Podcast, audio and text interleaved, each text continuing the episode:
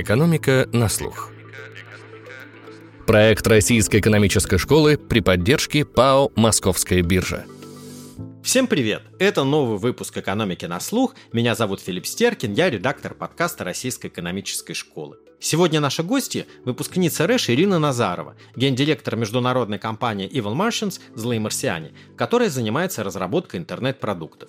Среди их клиентов есть корпорации, чьими сервисами многие из нас регулярно пользуются, но клиенты преимущественно иностранные. А еще крупным заказчикам злые марсиане предпочитают стартапы. Сама Ирина, до того, как присоединилась к злым марсианам, успела поработать в JP Morgan на разных позициях, а потом еще создать два стартапа по доставке продуктов и по удаленному найму разработчиков из разных стран. Теперь помогает стартапам развиваться. А главные ошибки при запуске бизнеса о том, как создать распределенную команду и как сделать так, чтобы удаленная работа не превращалась в такую же работу в офисе, но только 24 на 7, она рассказывает экономике на слух. Ирина, добрый день. Добрый день, Филипп. Давайте мы начнем с вашей компании. Расскажите, чем занимаются злые марсиане и почему они такие злые? Если говорить простыми словами, то в «Злых марсианах» мы пишем код и придумываем дизайн, чтобы решить проблемы и задачи растущих технологических компаний и стартапов. Но помимо кода и дизайна мы еще придумываем, приносим хорошие полезные практики и процессы в эти технологические компании и стартапы. Мы, наверное, не так известны широкой публике, но люди могут знать наши крупные проекты. Мы запускали в России Рокетбанк, полностью отвечали за продукт Группона в России, э, вплоть до IPO. Мы делали ряд продуктов для eBay, и мы делали проект по ускорению разработки для GetTaxi. Большинство наших клиентов, на самом деле, это стартапы в США и в Европе, они, соответственно, менее знакомы людям, будут, скорее всего, какие-то неизвестные имена, потому что это молодые растущие компании. Стартапы — это очень интересная аудитория, очень прикольные, интересные клиенты, с которыми интересно строить что-то новое, и с которыми нам, по крайней мере, легко найти общий язык. То есть это совершенно не бюрократизированные какие-то организации, это ребята, которые решают очень конкретные проблемы, очень конкретные понятные задачи, и они делают что-то новое, поэтому это всегда очень интересно. Вот. А еще стартапы хорошо понимают, что такое гибкая разработка и разделяют нашу культуру, наши подходы. Видимо, вы тоже не очень любите организации, где много бюрократии, коль скоро вы ушли из инвестбанкинга. Хотя, казалось бы, вы работали в JP Morgan. Ну, что может быть вообще круче? Да, когда шла в JP Morgan, было ощущение, что хочется себе что-то доказать, и я в этом плане очень благодарна этому опыту, потому что что-то я все-таки удалось себе доказать и двигаться дальше уже без этой потребности. Но я почувствовала такую штуку, может быть, она будет тоже многим знакома, когда ты в банке, в аналитике, ты немножко в комментаторской будке находишься, а у тебя может быть желание выйти на поле и вот играть. У меня было ровно такое желание. Я же там сначала была в IB, а потом я работала в Equity Research. В Research ты просто, по сути, смотришь на компании. Но у меня было не... плохое качество для ресерчера, я очень сильно начинала за них переживать. И я поняла, что будет лучше, если я буду сама что-то делать, чем просто переживать за компании, к которым я на самом деле не имею никакого отношения. Вот, наверное, так э, начала сделать свой стартап первый. Возвращаясь к нелюбви к бюрократии, это поэтому злые марсиане не работают с госзаказчиками в России? И вообще, почему так оказалось, что хотя у вас на 80% российская команда, но Россия в вашем портфеле занимает очень небольшую долю? Почему? Тут есть несколько ответов. Ну, во-первых, нам нравится работать с растущими бизнесами, с бизнесами, которые делают новые оригинальные продукты, со стартапами. И вот всех этих бизнесов больше Штатах, потому что там сфокусирован венчурные инвестиции. Наверное, вот это главная причина. Вот. А с госзаказчиками нам не нравится работать, потому что это совершенно другие процессы, другие коммуникации, и нам это просто не очень интересно. Иногда, кстати, к нам приходят какие-то крупные компании с запросами на тендер. Мы так немножко смотрим документы, но мы никогда не участвуем в них. И я думаю, что не нужно объяснять еще и второй аргумент. Работа с государством в России — это определенные риски вот, которые просто не хочется брать. Есть вопрос, который мы задаем во всех подкастах с основателями или с людьми, которые работают в IT-компаниях. Как создать международный бизнес? Начинать из России или лучше сразу строить э, компанию без границ? Я бы ответила что лучше начинать сразу на международном рынке. И это подтверждено тем, что мы делаем. Мы сейчас разрабатываем несколько собственных продуктов внутри компании. И как раз эти продукты мы сразу же развиваем как международные продукты, международные компании и фокусируемся на международную аудиторию, прежде всего на аудиторию в Штатах и в Европе, как наиболее, честно говоря, платежеспособную. Все то же самое можно делать в России. Это будет легче, на первый взгляд, потому что, конечно, нам с русскими легче общаться, безусловно. Но, с другой стороны, все таки в России есть много особенностей, и полученный здесь опыт нельзя так легко переносить на большие рынки. Например, в России сейчас сложилась такая ситуация, в которой есть несколько так называемых экосистем, и они все в себя поглощают. И внутри экосистем, например, процесс принятия решений может быть довольно специфическим. Например, там, то, как строится принятие решений внутри вот этих огромных мегакорпораций российских, айтишных, таких как Mail, Яндекс, там, Сбер, вот эти все его продукты, он очень специфичный, и он не похож на то, как принимают решения внутри там, каких-то компаний на Западе. Поэтому, научившись продавать российским компаниям, например, не факт, что ты научишься продавать на Западе. Точно так же легче начать продавать в России, потому что у тебя тут есть какие-то знакомые, которые у тебя могут что-то купить. Но с другой стороны, ты заточишь весь свой процесс под этих знакомых, под те, даже с юридической стороны, ты заточишь весь как бы процесс под эти продажи. Вот. А в Штатах потом придется начинать все сначала, к сожалению. Поэтому стоит ли тратить на это время, большой-большой вопрос. А чем именно отличается этот э, процесс принятия решения? Ну, например. Да, могу чуть-чуть рассказать. У нас есть продукт Image Proxy. Это, не буду вдаваться в подробности, определенный инструмент для разработчиков. И в России, в общем, у этого инструмента есть бесплатная open source версия, и в России этим инструментом пользуются некоторые крупные известные компании, там, e-commerce и так далее. И были сложности с тем, чтобы продать этим ребятам про-версию платную, большую и так далее. Потому что есть какой-то сложный бюрократизированный процесс закупок, который довольно специфический для российской крупной компании. В Штатах, когда мы продаем этот же самый инструмент стартапам, все происходит максимально быстро. Это не какие-то ну, миллионы, это ну, небольшие такие тысячи долларов, поэтому это все происходит буквально в считанные дни. Люди там привязывают карточку к страйпу, производят оплату, не нужны никакие подписанные договора, ничего не нужно, никакие акты. Вот. А в России нужен договор, нужен акт, нужен процесс закупки. В общем, пройти его — это отдельная головная боль. Ваша компания с самого начала пошла по пути создания распределенной команды. Это была какая-то осознанная стратегия или, ну, так вышло? Я в компании далеко не с основания, но история там была примерно такая, что основатели были в Москве, были очень крутые, очень звездные разработчики в Петербурге. И чтобы работать с этими звездными, классными разработчиками, процессы изначально были устроены в формате удаленки. Потому что не те ребята не хотели ехать в Москву, ни, соответственно, основатели не хотели там переезжать в Петербург. Всегда этот вопрос упирается в то, как работать с теми людьми, с которыми ты хочешь работать, но которые не живут рядом с тобой. Но есть второй уровень всего этого дела. Второй уровень заключается в том, что мы работаем не просто как remote first компания, а как компания, которая работает асинхронно. Что это значит? Это означает, что мы стараемся сделать так, чтобы у каждого человека было максимум времени на сфокусированную работу, когда его никто не отвлекает. То есть мы стараемся в явном виде выделить необходимую синхронную работу, такую синхронизацию, какие-то совместные принятия решений, обсуждение каких-то сложных вопросов и так далее. И вся остальная работа делается асинхронно. То есть люди работают сфокусированно, никто не ждет, что они будут отвечать на мгновенные сообщения, у них отключены нотификации, люди могут погрузиться в свою работу и просто эффективно ее делать. И дальше у них есть запланированные какие-то в календаре запланированные встречи, когда они знают, что они будут общаться. В итоге много коммуникаций переносится в вид текста, много вещей мы обсуждаем действительно асинхронно, то есть кто-то написал вечером, кто-то утром, и в итоге мы не так сильно зависим от часовых зон, в которых мы находимся, а у нас есть сотрудники в Японии, в Штатах, в Европе, в Лондоне и так далее. Ну, короче, в разных часовых поясах, а, соответственно, клиенты находятся тоже там по большей части в Штатах, на западном побережье, на восточном, в Европе и так далее. Это позволяет нам, во-первых, иметь вот эту продуктивную асинхронную работу, которую на самом деле я очень люблю, например, и ну, это не только для инженеров, это нужно всем Нужно знать, что у тебя есть сколько-то часов времени, когда ты можешь спокойно поделать свои дела, и никто не будет тебя отвлекать каждую секунду. С другой стороны, мы помогаем заказчикам тоже, если они не умеют в асинхронную работу, научиться этому. И таким образом мы можем находиться в разных часовых поясах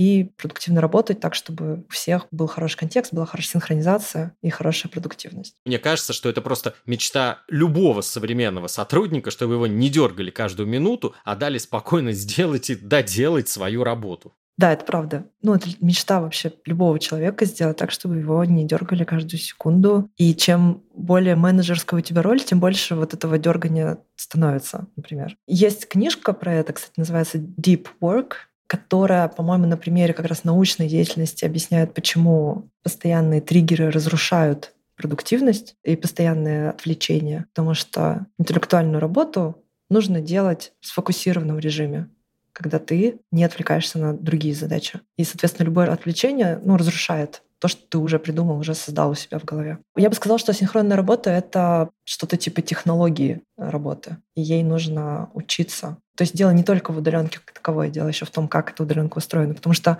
есть, например, даже вот стартапы, которые не умеют в удаленку, но они сейчас все работают удаленно. В итоге, как это выглядит? У ребят постоянные незапланированные созвоны. Ну, люди представляют себе, что это то же самое, как если бы ты был в офисе и мог бы постоянно подходить к человеку и его отвлекать. Разумеется, это дикий стресс. Ты не можешь никуда выйти, там, отлучиться. Вообще не можешь распоряжаться своим временем. Сейчас, когда огромная конкуренция за сотрудников, везде, на всех рынках. Очень важно, чтобы компания умела работать синхронно. А как вам кажется, удаленная форма работы может глобально повлиять на рынок труда? Произошел э, гигантский шок, мне кажется, на рынке труда из-за того, что все перешли на удаленку. И то, что я наблюдаю, я, кстати, посмотрела данные сервиса Hired, который видит э, статистику по зарплатам в теке, зарплаты становятся более глобальными из-за перехода на удаленку. Ну, как всегда выглядели зарплаты? В Москве больше, чем в регионах. В Штатах больше, чем в Европе. В Европе больше, чем в Москве. Ну, смотря в какой Европе, конечно. В Сан-Франциско и Нью-Йорке, особенно Сан-Франциско, намного выше зарплаты, чем во всех остальных штатах. И во всех остальных городах. Сейчас, э, в 2021 году, в Сан-Франциско и Нью-Йорке зарплаты немножко упали, несмотря на глобальную вот нехватку инженеров везде. А зарплаты во всех остальных штатах практически выросли э, и достаточно сильно. И ну, у меня есть еще просто сколько-то знакомых стартапов, которые объявили, что у них теперь глобальные зарплаты, то есть зарплаты без привязки к локации, потому что очень сложно понять, где человек на самом деле находится. И более того, это уже не имеет значения, самое главное. То есть если все равно люди все работают через Zoom, через Slack, через все вот инструменты, которые есть, то уже не имеет такого значения, где он живет. Тратит ли он в Сан-Франциско 4000 долларов на квартиру, или он живет где-нибудь в Северной Каролине и за 1000 долларов снимает дом там огромный. Сложно пока сказать, насколько этот сдвиг глобальный, тектонический, но какое-то движение в эту сторону точно есть. Это, с одной стороны, здорово для людей, которые теперь могут найти работу в, очень хороших компаниях, повысить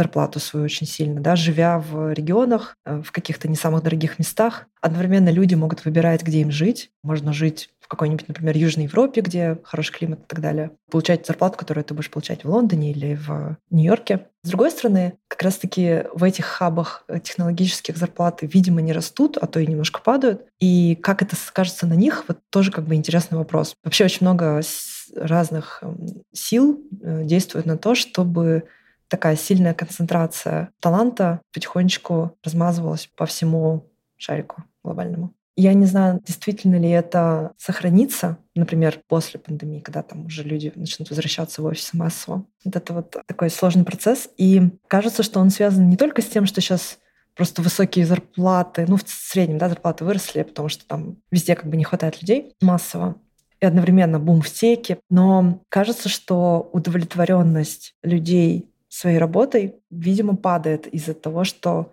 люди работают на удаленке, потому что сложнее решать конфликты, сложнее разговаривать на какие сложные темы, и сложнее, видимо, получать удовольствие от работы и от общения. Потому что когда мы видим друг друга вживую, то кажется, что непонятно почему, но мы получаем от этого какое-то удовольствие этого удовольствия больше, чем когда мы видим друг друга в зуме. То есть выигрывают регионы с более низкими зарплатами, потому что они растут сильнее, чем снижаются в этих технологических хабах. А к какому уровню в итоге сейчас стремятся зарплаты? Пока я вижу уровень посередине, чуть выше Берлина. Грубо говоря, в Нью-Йорке зарплата разработчика была в районе 200 тысяч долларов. Зарплата синер разработчика в районе 200 тысяч долларов в год. В долине там 300 и так далее. И понятно еще акции, опционы и прочее, прочее. Сейчас, когда мы видим стартапы даже из долины, которые объявляют что у них теперь глобальные зарплаты, которые не привязаны никак к локации. Как бы живи хоть, хоть в Нью-Йорке живи, хоть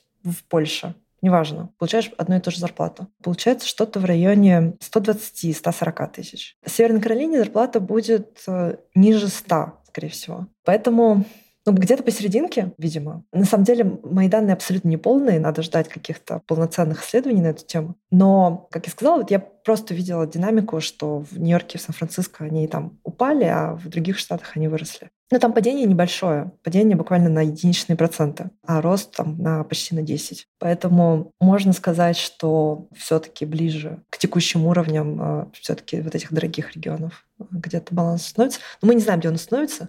И более того, вот сейчас что происходит? У нас же есть часть людей не вернулась в рабочую силу. Вот когда они вернутся, хотя бы еще часть из них все-таки еще вернется, когда полноценно заработают все там детские сады и так далее в Штатах. И тогда мы, может быть, увидим какую-то корректировку по крайней мере, зарплаты перестанут, может быть, так сильно расти. И мы, может быть, увидим что-то одно из двух. Либо многие компании вернутся к модели все-таки локальных офисов и локальных зарплат, либо, ну, по крайней мере, часть компаний, скорее всего, все равно не вернется к этой модели, останется в модели распределенных команд, может быть, какими-то офисами, но, соответственно, с зарплатами им придется как-то решать. И, возможно, многие компании перейдут на вот эти вот зарплаты без привязки к локации, потому что люди перемещаются. И сейчас ты воспринимаешь это не как выбор между условно качеством и ценой, а ты говоришь, я буду искать самое лучшее качество, но без привязки к локации. Вы помогаете стартапам развиваться. А можете ли вы, исходя из вашего опыта, назвать какие-то типичные ошибки, которые совершают стартапы? Вот то, что мешает им привлечь инвестиции. Можете ли дать какие-то рекомендации, на что стоит обратить внимание, чтобы было проще получить, привлечь эти желаемые деньги?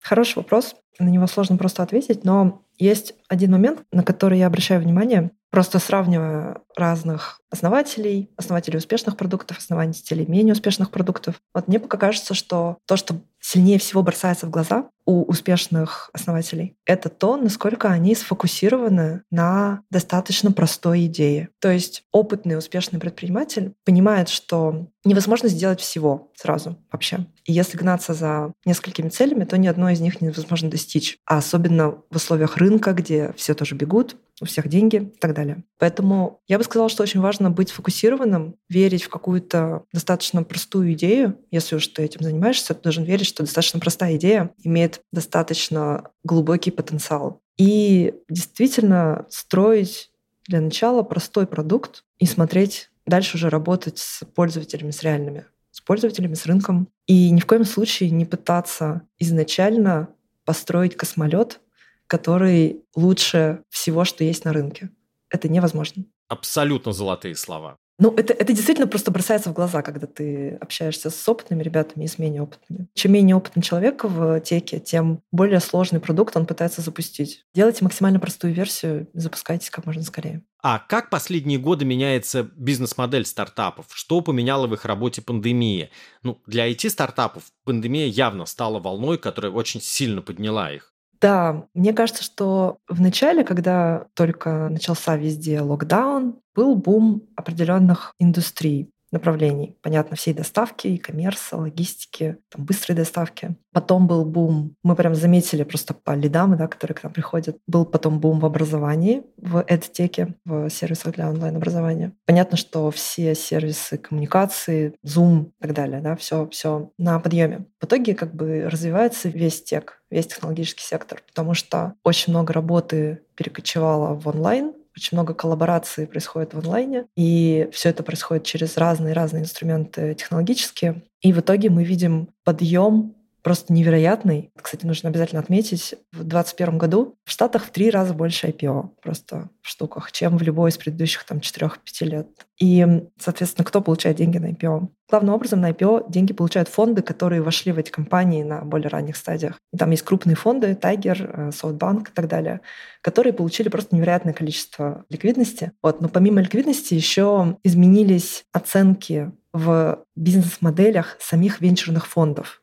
То есть это все надо на самом деле рассматривать как такую экосистему, потому что стартапы, они неотделимы от венчурных фондов. Так вот, в 2021 году оказалось, что прибыльность вот этого венчурного бизнеса намного выше из-за вот этих просто трехкратных IPO. В итоге венчурных денег на рынке стало как бы невероятно много. Но все это потихонечку-потихонечку переходит к инвестициям на самой-самой ранней стадии, которые тоже растут. И, соответственно, в следующем году, скорее всего, инвестиций на ранних стадиях станет тоже больше. Они пока еще так сильно не выросли, как IPO, но мы уже видим, что вот, вот сейчас это, видимо, происходит. И надо сказать, что это не безосновательно. Массовая аудитория действительно стала больше пользоваться технологическими продуктами из-за пандемии. Ну, то есть не то, чтобы прямо пандемия что-то сломала, скорее она просто что-то немножко ускорила. Вот сейчас скорее всего, наши родители уже используют много разных приложений и на компьютере, и на телефоне. И им это относительно уже привычно и понятно. Насчет бизнес-модели я бы еще отметила такой эффект. Я наблюдаю, что активизировались продукты,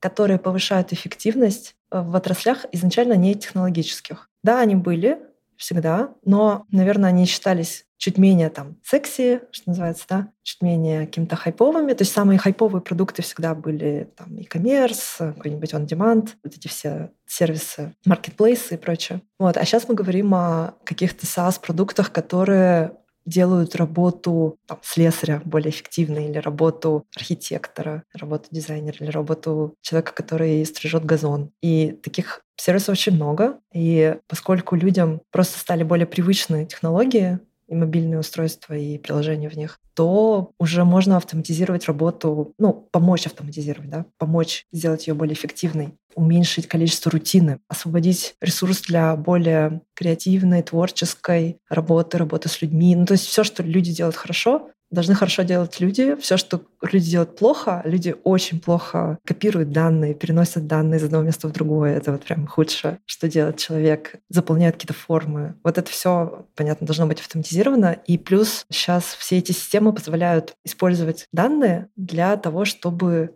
принимать решения тоже более правильно. Куда нужно ехать? На заказ, куда не нужно ехать, как ехать, кому отдать заказ и так далее. Вот миллион каких-то простых, казалось бы, решений для совершенно не технических индустрий могут создать большую ценность для экономики, для мира. Ваш прогноз. Что дальше? Какие вы видите сейчас точки роста для стартапов, э, какие-то привлекательные ниши? Хороший вопрос. Мне кажется, что, кстати, одна из ниш, на которую вот мы много смотрим, просто потому что мы этим занимаемся — мы смотрим много на образование для разработчиков и инструменты для разработчиков, потому что разработчиков становится много. С каждым годом все больше, и кажется, что это скорее продолжится, чем будет э, тормозить, потому что пока сектор действительно приносит пользу, и пока еще есть вот эти неэффективности, а им как бы не видно пока конца, то спрос на разработчиков будет, и здесь можно делать очень много всего, начиная с образования, заканчивая как раз-таки инструментами. И вообще вот, кстати, есть такая идея, что раньше инструмент и для разработчиков, и просто инструменты для работы выглядели так, как будто бы они скорее усложняют твою жизнь. Считал, что это что-то, что ты используешь от безысходности, да, просто потому что, ну, вот у тебя работа такая, тебе нужно сидеть там вот этим инструментом пользоваться. Вот сейчас из-за большой конкуренции и просто из-за того, что в теке все очень быстро прогрессирует, можно очень быстро итерировать продукт, улучшать его. Сейчас инструменты для работы уже выглядят почти как инструменты для развлечений. То есть они выглядят хорошо. Они выглядят просто, они выглядят так, как будто бы ты сюда пришел не страдать. Мне кажется, что, ну, понятно, там сейчас вот есть индустрия вся связанная с такими независимыми создателями контента на каком-то невероятном подъеме. Она, скорее всего, будет развиваться дальше, потому что мы поменяли модель потребления контента и информации, и нам теперь нужно много всего разного, а не всем одно и то же. А какие вы видите риски сейчас для IT-сектора? Мне кажется, что вот этот рост зарплат на самом деле представляет определенную угрозу для локальных продуктов, Я вот про это еще оговорюсь. Если у вас стартап в России на российский рынок, то, к сожалению, он будет конкурировать на рынке труда за разработчиков со стартапом из Израиля, работающим на глобальном рынке, и со стартапом из Штатов, работающим на штатовском или глобальном рынке. И конкурировать по зарплате крайне сложно в этом смысле. Мне кажется, что это еще дополнительно влияет на то, о чем мы раньше говорили, что лучше делать глобальный продукт, потому что вот этот локальный продукт на локальном рынке, кажется, что сейчас становится еще менее рентабельным с точки зрения того, что зарплаты разработчиков растут. Поэтому нужно ориентироваться на глобальные цены, глобального покупателя.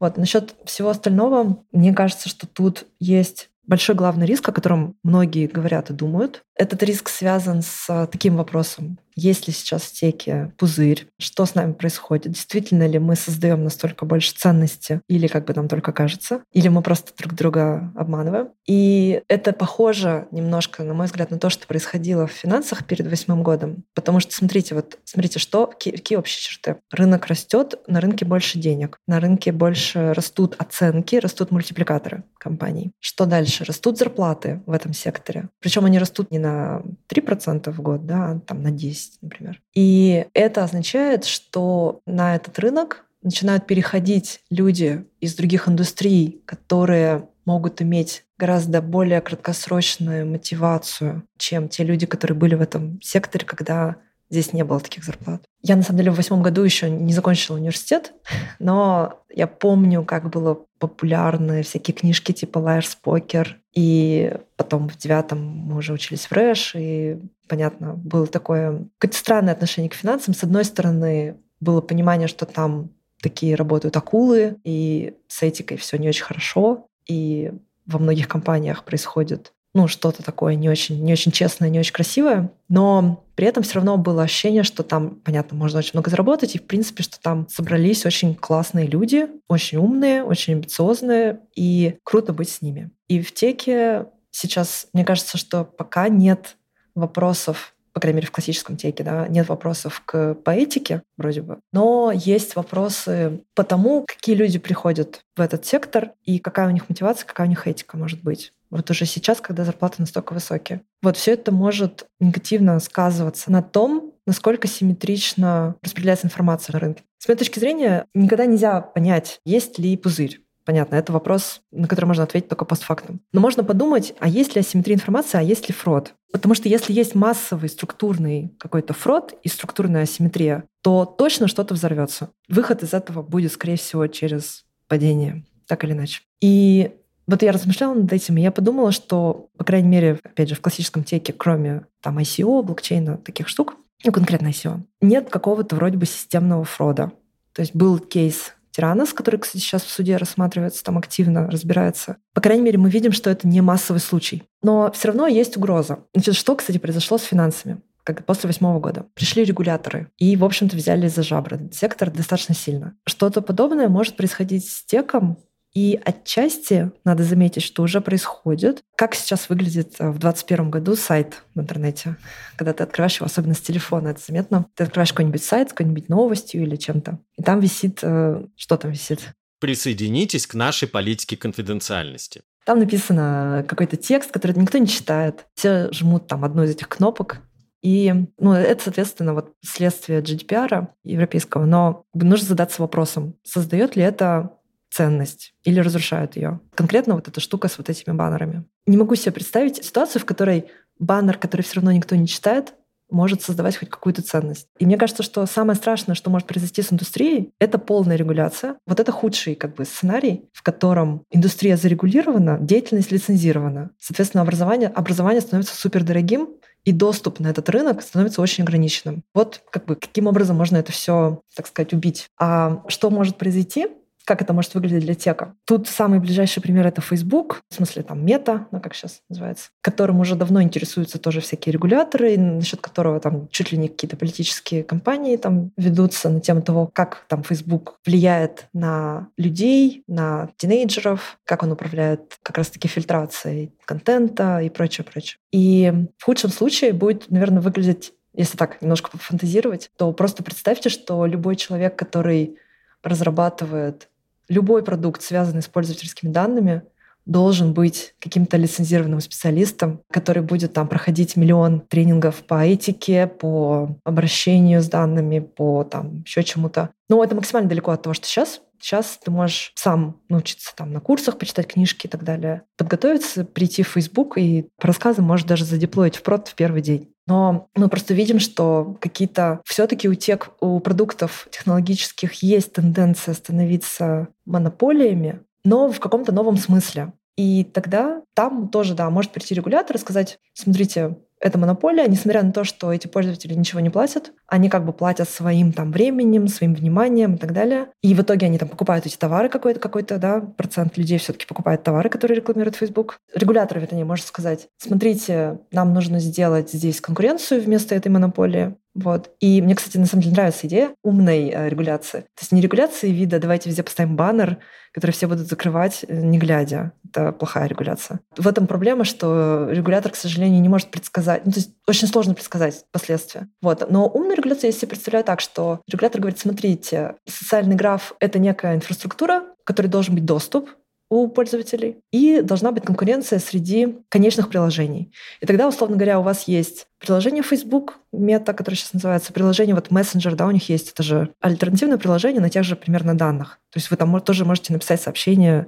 любому из своего социального графа человеку. Вот. И у них есть еще, да, WhatsApp, Instagram. И появится просто какое-то другое приложение, которое, не знаю, там будет называться кружка, и оно будет иметь доступ и предоставлять доступ ко всем тем же самым данным, но, например, в нем не будет вот этого алгоритмически там сложного подбора контента. Может быть, вообще кружка будет платным приложением просто в нем не будет рекламы. Или вы сможете там настроить, как вы хотите, чтобы отображались вот эти посты. Или вы можете сказать, я хочу тратить на это приложение ровно 15 минут в день. Покажи мне самый интересный, сложный, там, какой-то интеллектуальный контент, который произвели вот ребята из моего социального графа. Так, чтобы я уложился за 15 минут, все прочитал. Тут можно много чего придумать, и если бы тут была бы открытая конкуренция, то кажется, что здесь можно много чего сделать. Вот. Но это я, честно говоря, просто боюсь, что можно представить себе хорошую регуляцию, но на практике будет какая-то плохая. Но как бы какая она будет плохая, тоже сложно вообразить. Потому что, конечно, любая регуляция — это огромный риск того, что индустрия просто будет заторможена, остановлена. Есть еще один вопрос, который мы задаем всем выпускникам РЭШ. Что вам дала учеба в РЭШ? Вы ведь работали в разных сферах, и поэтому можете оценить этот опыт с разных сторон. Спасибо за вопрос. Тут два ответа. С одной стороны, я работала в финансах, я использую там очень активно все те практические навыки по финансовому моделированию, которые были мне даны в РЭШ и после нее. На самом деле это не главное. Есть главная штука, которая, мне кажется, даже так, если бы в РЭШ была бы эта штука, а преподавали бы, например, биологию или там теоретическую физику, все равно имело бы смысл пойти в РЭШ. Это такая простая штука, как этика. И у нас настолько странная система образования. Я закончила ВМК МГУ. Перед этим школу золотой медалью. Первый раз, когда я увидела людей, которые делают то, что они говорят в образовании, это была РЭШ. Потому что в РЭШ там нельзя списывать на экзамене. И действительно никто не списывает. И если списывает, его отчисляют. И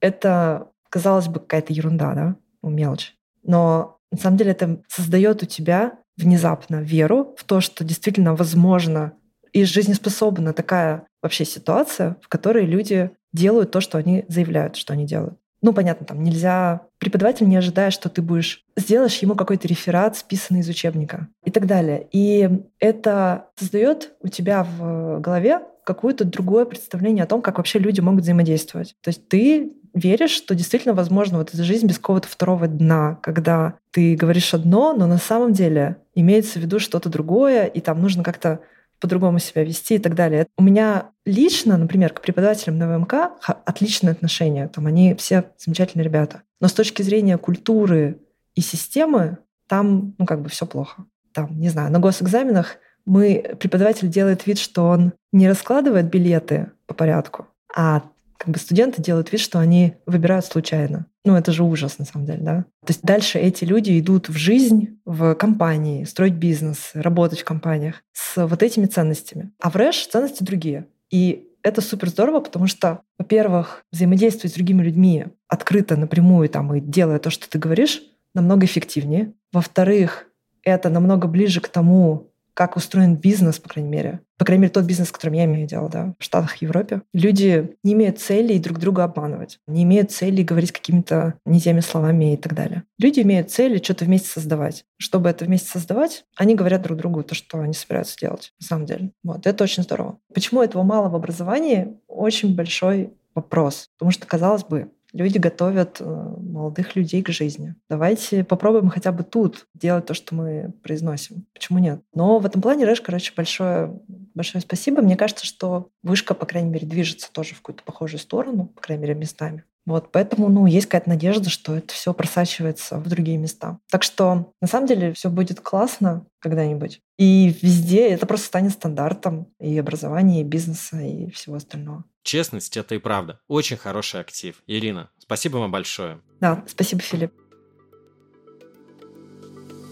Ценности, о которых говорила Ирина, важны, конечно, не только в образовании. Принципы, работающие правила, институты – это ключевые ценности экономики, условия ее динамичного развития. Без них оно тормозит, а страна делится на тех, кому можно и кому нельзя – это был подкаст «Экономика на слух». Ищите нас во всех подкаст-плеерах, оставляйте комментарии и отзывы и рассказывайте о нас друзьям. С кратким содержанием всех выпусков можно ознакомиться на сайте guru.nes.ru, где вы также найдете множество материалов об экономике, финансах и образовании. До скорых встреч!